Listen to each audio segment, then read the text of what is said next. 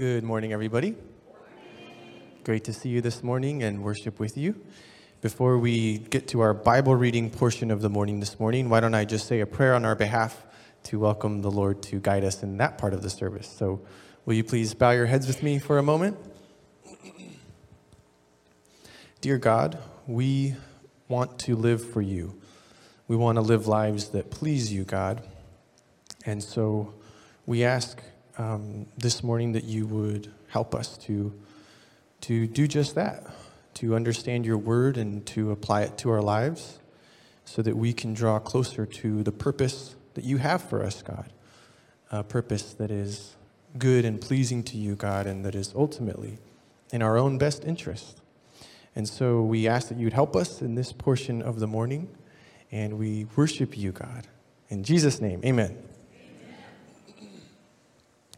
Who has the authority to tell you how to live your life? I'm a member of a gym that has a very interesting business model. This gym wants lots of people to sign up for the gym, but it doesn't want any of them to go to the gym. Because if you actually go to the gym on a regular basis, well, then they're going to have to replace the machines more frequently and they're going to have to hire more staff to greet you and to, to all their expenses are going to go up. And so what they do is they create a monthly membership fee that is so low that a lot of people sign up for it. They say, I could afford that. I'll sign up. Many of those people never actually make it to the gym, nor do they cancel their gym memberships because it's not worth the hassle because it's so cheap anyway. Those who do actually go to the gym quickly discover that this gym lacks the equipment necessary for anyone who's serious about fitness because they don't want you there. They want you to pay your dues and stay home. I read an article about it, and my, my brother's, who is a uh, marketing person explained it to me in greater detail. And surprisingly, this business model is very effective. Around 60% of the people who are members of my gym never go to the gym. I mention that because if in the new year you are considering increasing your fitness, perhaps, I hope that you will seek out an authority on fitness.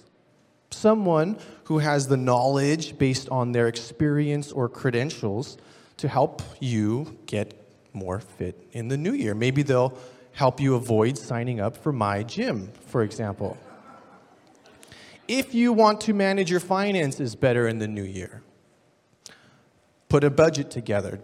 Be more diligent with where your money's going. I hope you'll seek uh, authority on finance. Maybe you'll read a book by someone who explains how to budget your money well.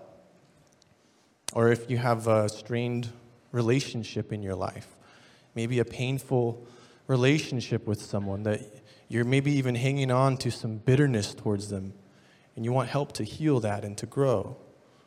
Well, you might seek out an authority on relationships. You might see a life coach here at our church, or you might even meet with a Christian therapist who you can talk it through with and take steps towards healing that relationship. The point I'm trying to make is that all throughout our lives, we seek out authorities on various topics to help guide us through our lives. But who is the authority on life itself? Who has the authority to tell you how to live your life? To tell you that you should care about your physical health, that it is right because you are not just a soul, you're a body and a soul. Who has the authority to tell you that you should budget your money? That you should live within your means and even use it in a particular way? Who has the right to tell you not just how to heal a strained relationship, but that it would be wrong not to. That as far as it depends on you, you ought to seek peace with those around you and banish bitterness from your heart. Who has the authority to tell you how to live your life? And the answer, of course, is not me, and it's not Pastor Tim, and it's not you. The answer, of course, is only God has the authority to tell you how to live your life. Because you might feel like you know, well, He has this authority, you might say, because of who He is. And what I mean is that you might feel like you know a lot. You, you've increased in knowledge as you've been alive, and you can, you can stand as a pretty good authority on your life. But of course, the reason that you enjoy gaining knowledge is because you were made in the image of the God of all knowledge, who cannot learn, who knows everything. Not just everything that is, but everything that could be. He is aware right now of all possibilities. You might think to yourself, well, I'm a pretty decent authority on life because I've seen a lot. I've been around a few years, I've traveled the globe, and I have a pretty good idea on how to live this life well. But of course, God is everywhere at all times. Not just right now, but throughout all time. He is timeless. And by the way, when we kind of feel like we've got a pretty good grasp on life. I have a pretty strong hold on my family, understanding of family life. I feel like I'm in pretty much in control of my, uh, my business. It's, it's going pretty well, my money. Not so sure I need some authority figure to guide me. All your strength comes from the God of all strength and all power. He's in control of everything. And so, as much as we may feel like legitimate authorities on our lives, or as much as some expert might seem qualified to advise us on how to live this life best, no one is a higher authority than God simply because of who He is. And so, when we start to feel tempted to chart our own course because what God tells us to do in the Bible doesn't really make sense to us or to the experts we're listening to. We avoid that temptation. And we stick with his revealed will in the Word of God, his, his speech in written form, the book that he's delegated his authority to, because we know that we don't know as much as God. That He's got the title, the credentials, and the power to tell you and me the best way to live this life. Let's look at a passage this morning in 1 Timothy chapter 6. 1 Timothy chapter 6.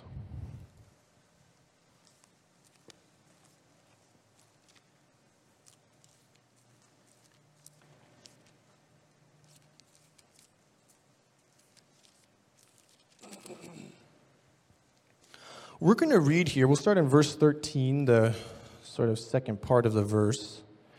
And as we read here, it's going to be a charge that Paul gives to Timothy.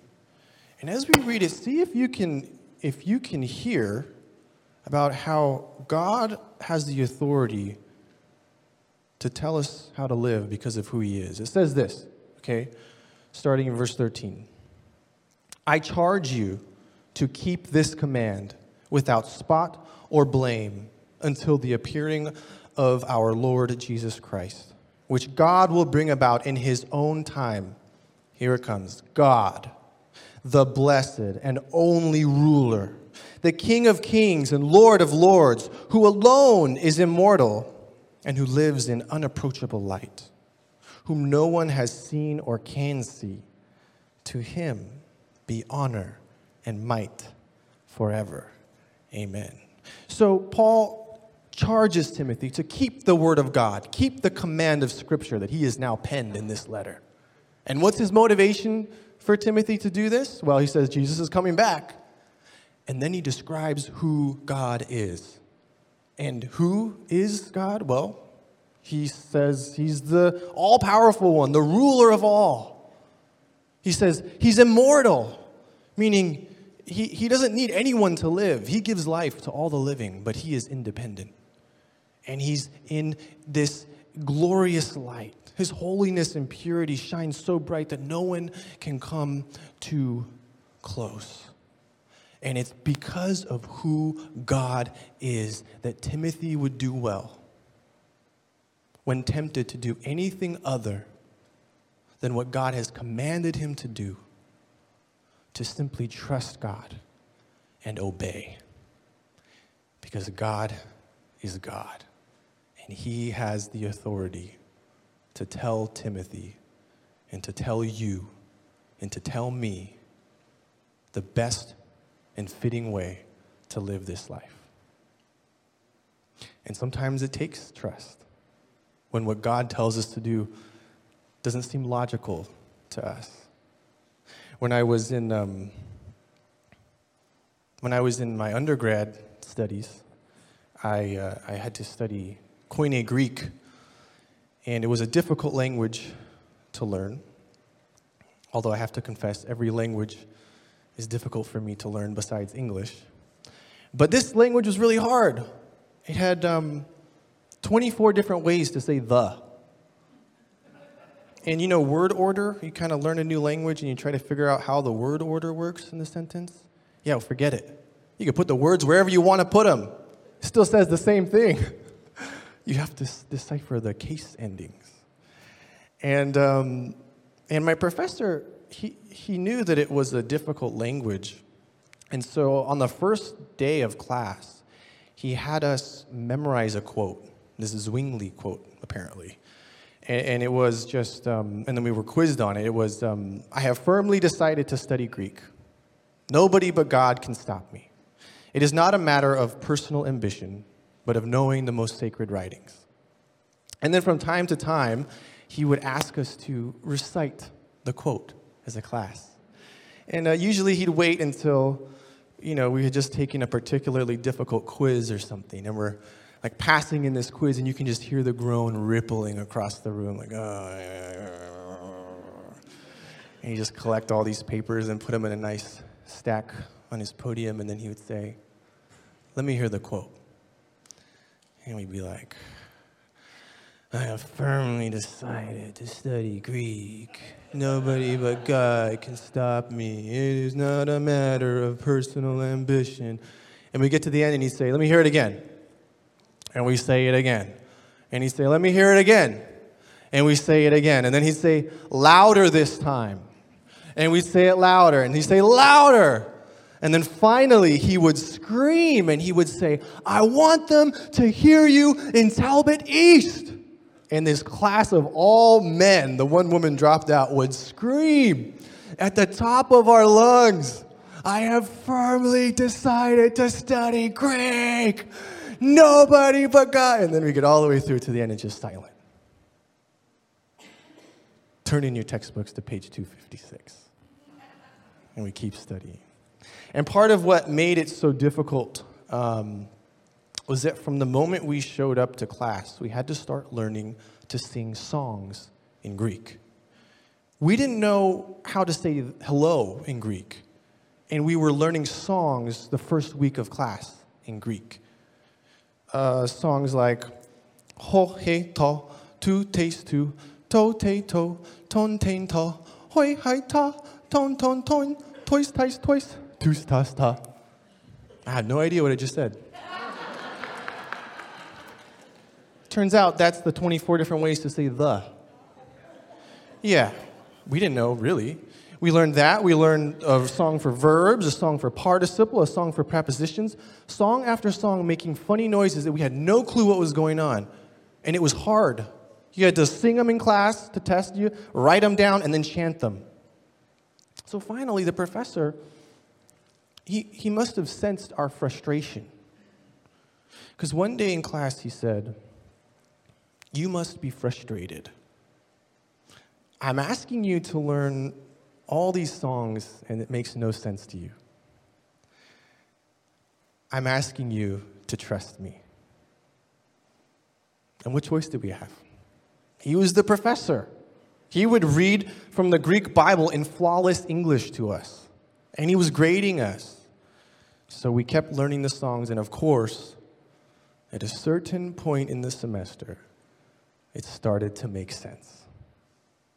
At a certain point, we came to the chapter on the and the 24 different ways to say it. And I already knew how to say the and the 24 different ways it might appear in a sentence. I couldn't forget it. And we came to the chapter on verbs, and I knew verbs. And we came to the chapter on participle, and everything was falling into place. And I would chat with the students from the other Greek classes, and they'd say, Oh, it's so hard to remember these incredibly complex paradigms. And I'd say, Really? I can't forget them. They haunt me in my sleep. And we were so grateful for what our professor put us through. A couple years later on campus, when I was in grad school, I would see that gray haired man walking across campus. It always seemed like he's like a football field away from me. And I'd spot him. And my heart would just swell with love for this man. And I would just, I just always fantasize about running over there and hugging him and saying, You remember me? You taught me Greek. I still know my songs. I share that because I think oftentimes in life, when God commands us in His Word how to live, it doesn't make sense to us. We say, God, that would be really inconvenient for me to pursue my health.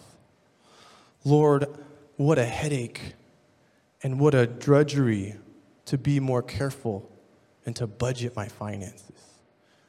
Oh, what impossibility to figure out how to let go of the bitterness I have towards this person. I'm perfectly fine with my relationships the way they are.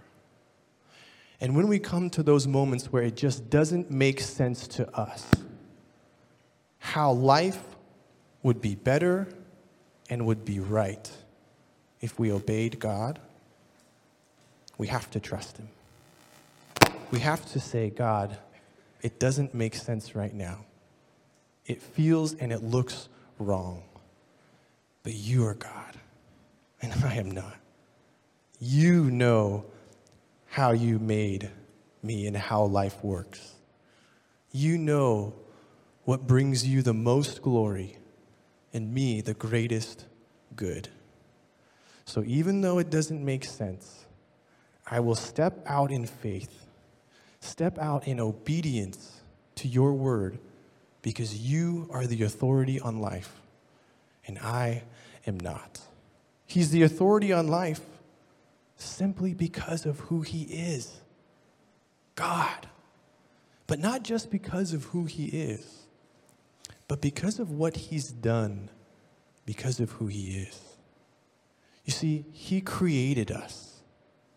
He spoke us into existence for a purpose.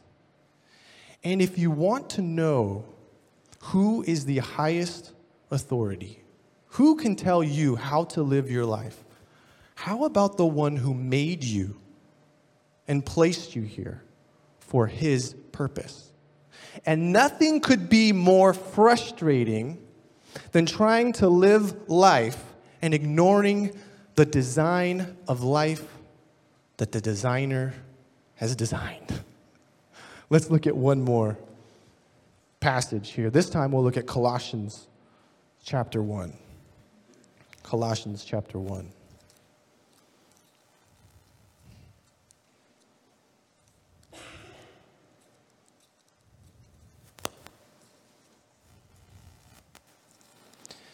And we will read this time in verse 15 of Colossians 1, and see if you can see God's authority that comes from what he's done by making us. It says this, starting in verse 15. It's describing the supremacy of Christ. Fitting. It says, The Son is the image of the invisible God, the firstborn over all creation. For in him all things were created, things in heaven and on earth, visible and invisible, whether thrones or powers or rulers or authorities, all things have been created through him and for him. He is before all things, and in him all things hold together. Wow. All things were created through Jesus and for Jesus. He's not just our creator, but he created us for a reason, and that reason was himself. For his pleasure and his glory, he placed us here on earth. And if you want to live according to the authority of God, you live the way he tells you to live. Nothing could be more frustrating than opening up a brand new game, like I do with my pals in that room over there once in a while in our Bible study, and pulling out the board and all the pieces and just trying to make up the rules. It might be funny. I've never tried it. It might be interesting, but it would be frustrating because the game, with all of its little pieces and cards and timers, was designed by someone. And the person who designed it for an explicit purpose put that purpose in the box. And so, of course, we don't make up the rules and expect to have fun and enjoy ourselves. We take out the rules, and someone in the group smarter than me pores over them and explains to the rest of us how to play the game. And it might take a practice round or two, but we end up playing the game and having fun. And nothing could be more frustrating than trying to live this life and ignoring the design, the plans, the instructions the commands of the one who created us for his purpose. And we know that because we've all ignored the purpose of God. We have all lived this life as if we could make up our own instructions. We have all neglected God's word and suffered the consequences to some degree. With our health, I'm sure we've done it. My brother once told me that he got tired of using toothpaste. So he said, I kept brushing my teeth, but I would just put the toothbrush under the water and create the friction necessary to clean my teeth. And he said it worked out great for about six months until he went to the dentist.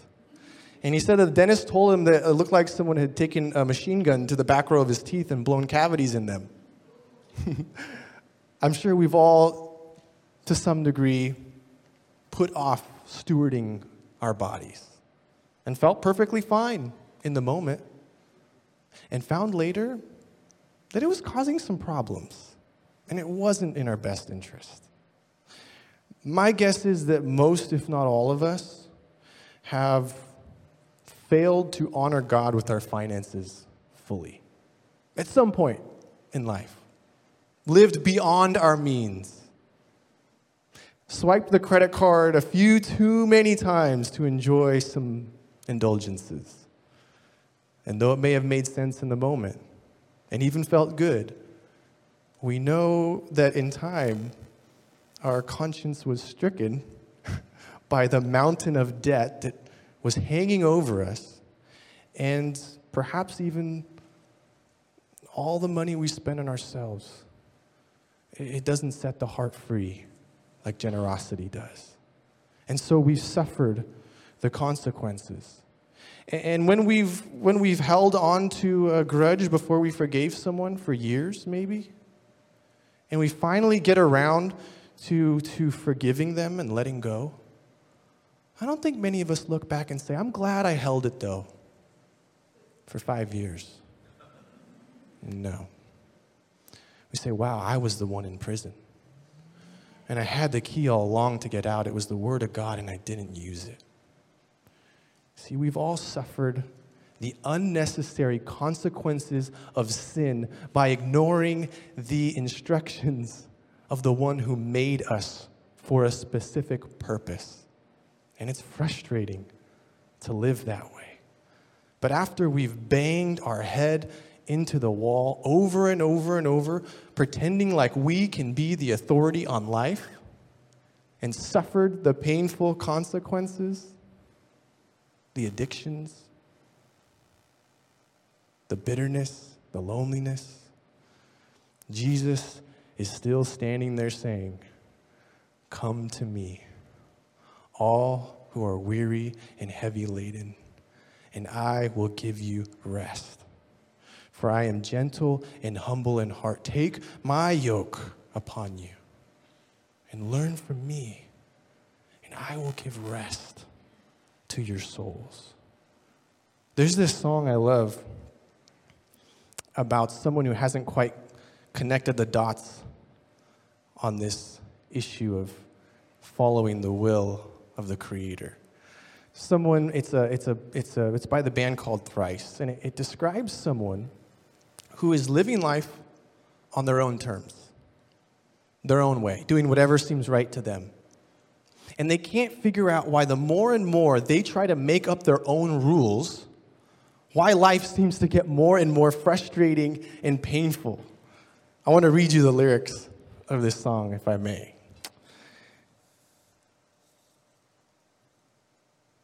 It's called Black Honey. It says, I keep swinging my hand through a swarm of bees because I, I want honey on my table. I keep swinging my hand through a swarm of bees because I, I want honey on my table. But I never get it right. No, I never get it right.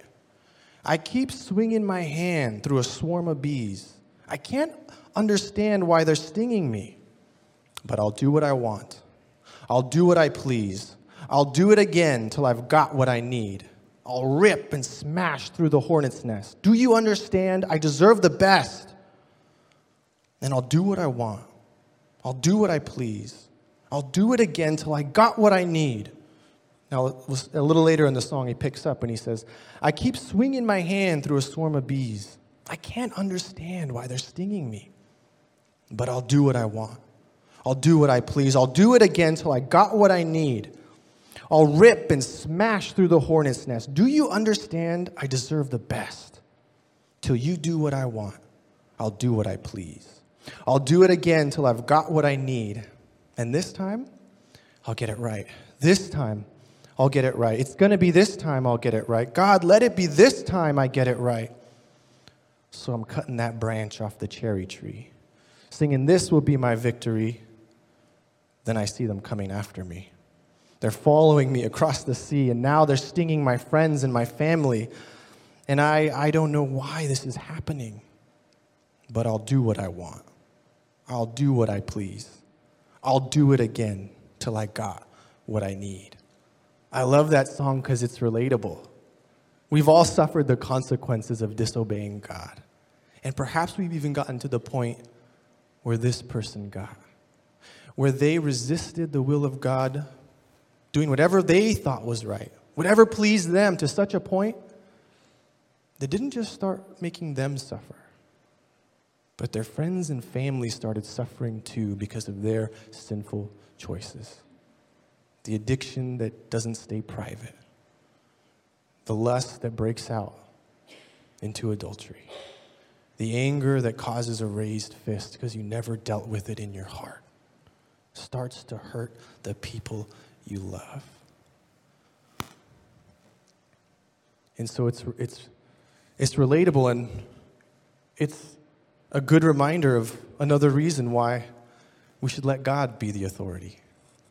Because He made us for a purpose.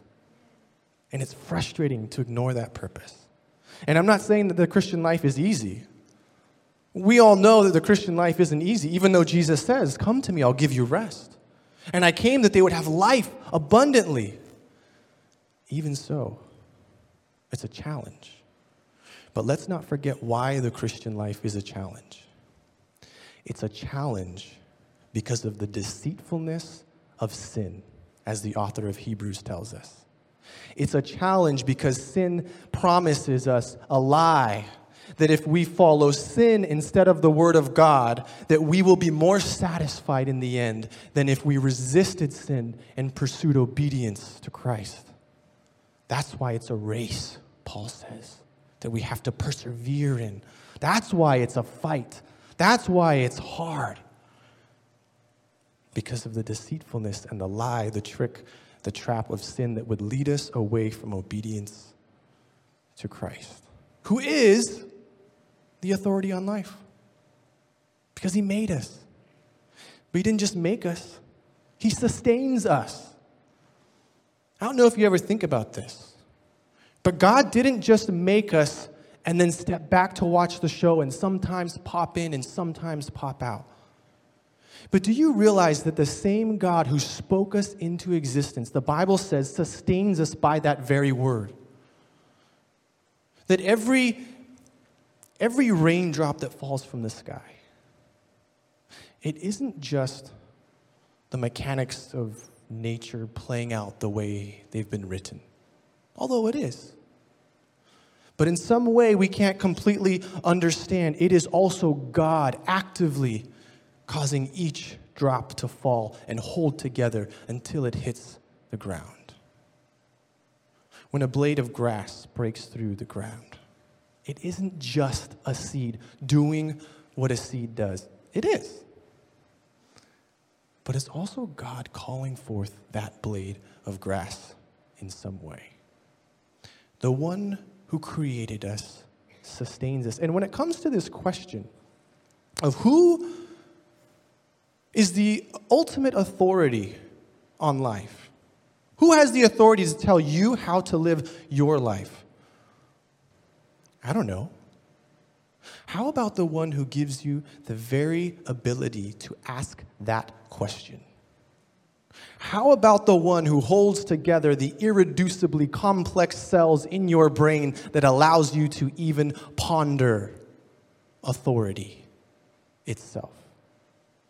And the one, well, who gave us, who gives us each breath we breathe, each day we have, each meal we eat, and who will one day ask us, What did you do with what I gave you?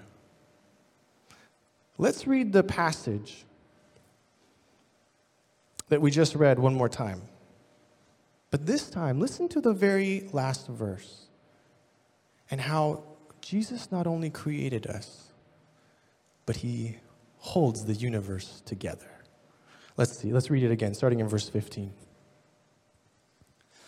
It says this The Son is the image of the invisible God, the firstborn over all creation.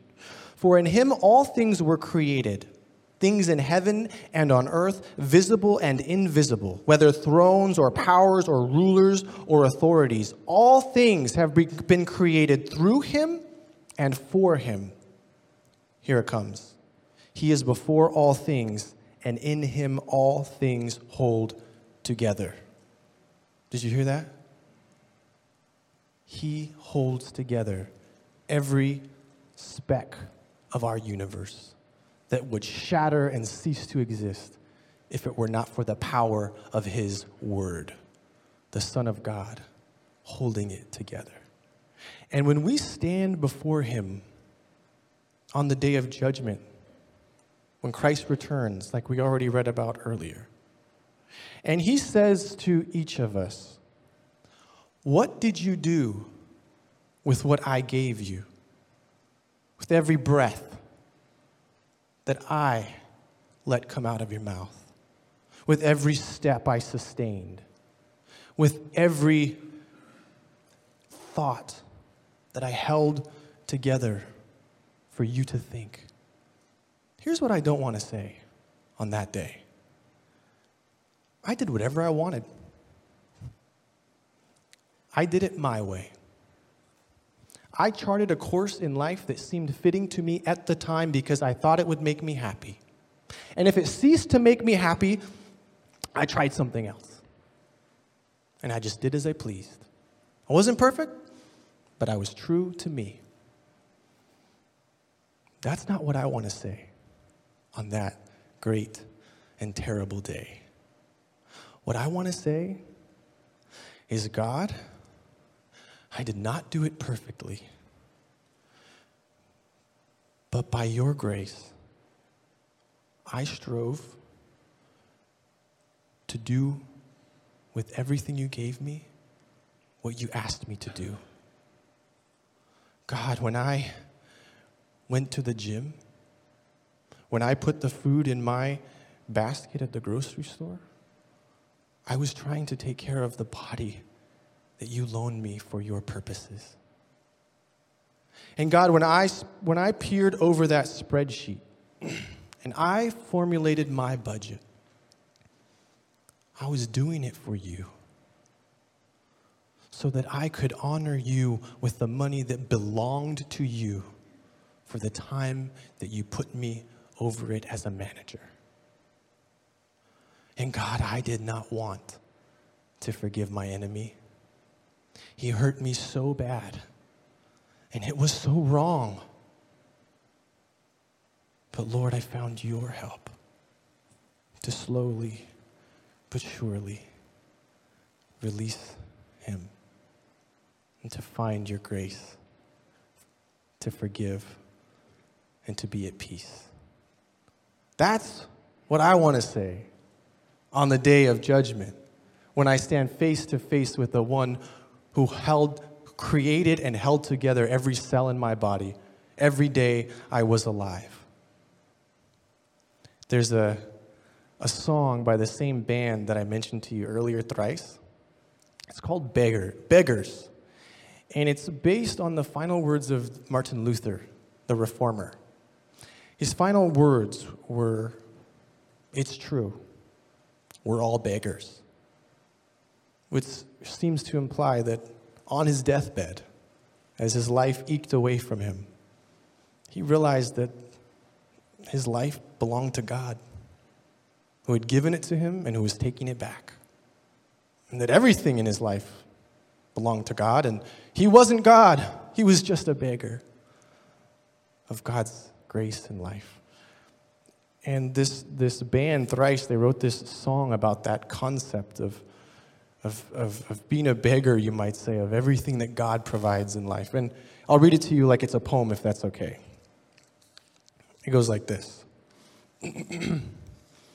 All you great men of power, you who boast of your feats, politicians and entrepreneurs, can you safeguard your breath in the night while you sleep?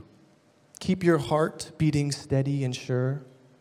As you lie in your bed, does the thought haunt your head that you're really rather small?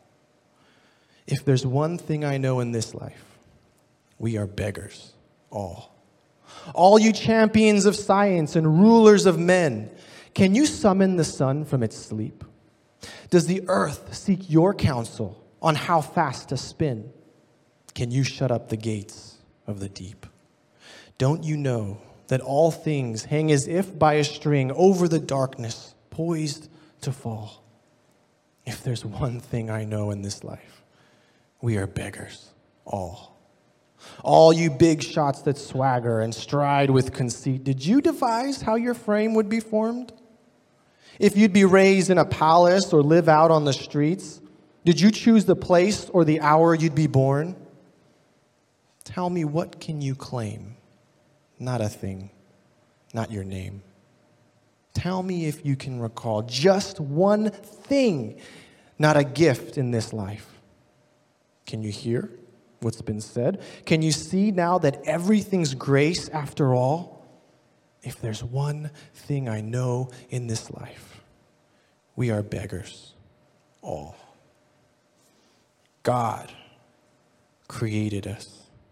God sustains us. And we do well to recognize that because of who He is, because of what he's done and because of what he does every moment in our lives.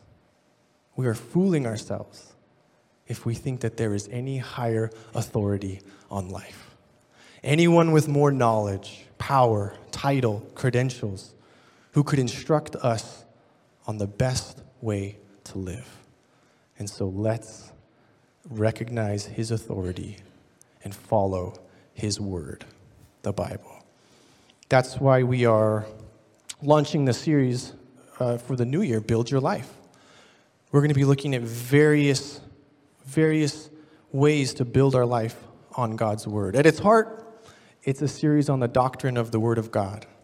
And today we've attempted to consider the authority of God's Word, but there's lots of more topics within the doctrine of God's Word that we'll be looking at over the coming weeks. And I hope that it encourages us, challenges us, and inspires us to build our lives on the Bible, the Word of God. Will you bow your heads with me in a word of prayer?